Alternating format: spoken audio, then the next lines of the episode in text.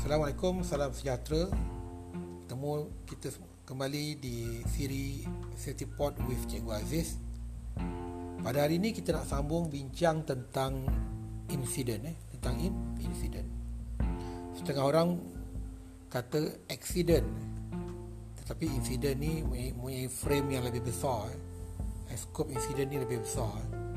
Bukan saja berkait rapat dengan kemalangan accident tapi juga ia dikaitkan dengan near miss insiden kemalangan nyaris nyaris berlaku kemalangan baik so apa yang dimaksudkan dengan insiden okay.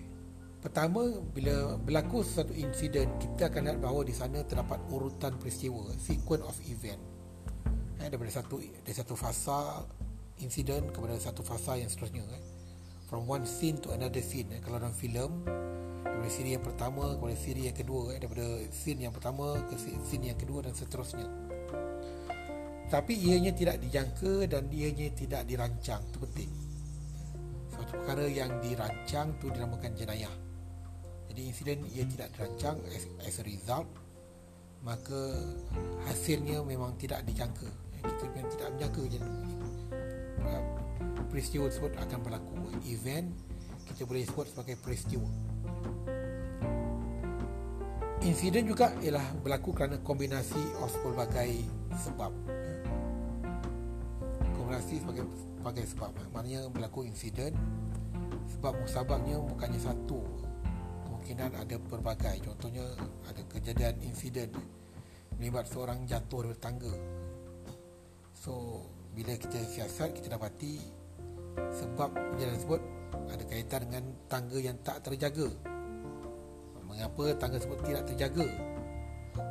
Kerana tidak ada PIC contohnya. Tidak ada orang yang dipertanggungjawabkan untuk menjaga tangga. Satu.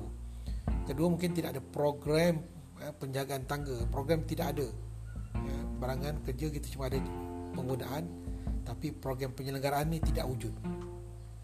Jadi insiden ada pelbagai punca lah pelbagai punca. Dan insiden juga ada hasil. Sama ada hasil berbentuk physical harm. Ada orang yang cedera. Ada orang yang dapat sakit. Bekerja sama dengan bahan kimia. Exposed to the chemical. So kemungkinan anggota badan mungkin cedera.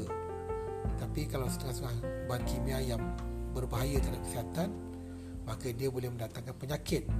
Hanya insiden dia ada dia ada result. Dalam bentuk apa penyakit. Ada juga result dia hasilnya dalam bentuk damage to property. Kerosakan harta ben, benda.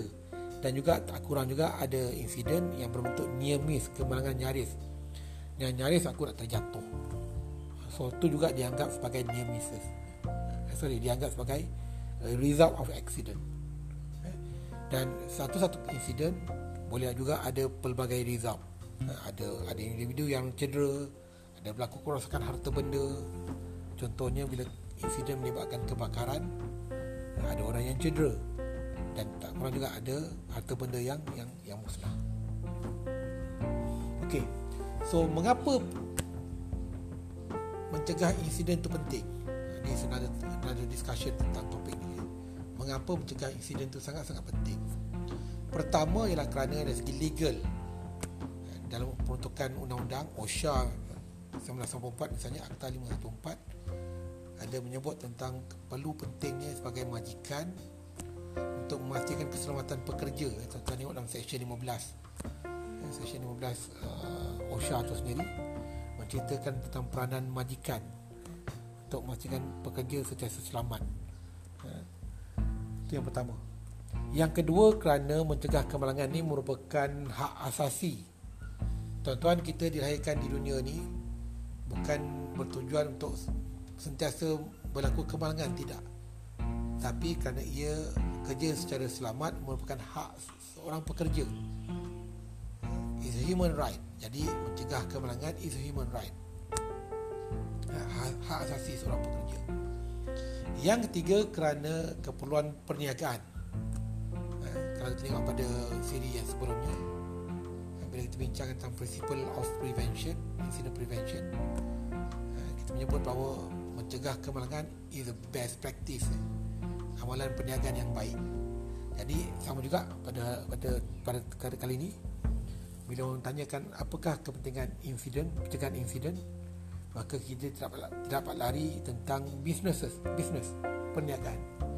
Eh, perniagaan yang baik sudah pasti di sana ada sifat, ada sikap untuk mencegah kemalangan, mencegah in insiden.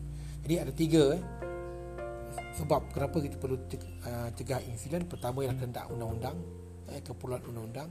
Kedua ialah kerana human right, hak asasi dan tiga ialah kerana kerana uh, tujuan perniagaan. Jadi tuan terima kasih. Kita jumpa lagi di sini seterusnya. Assalamualaikum warahmatullahi wabarakatuh.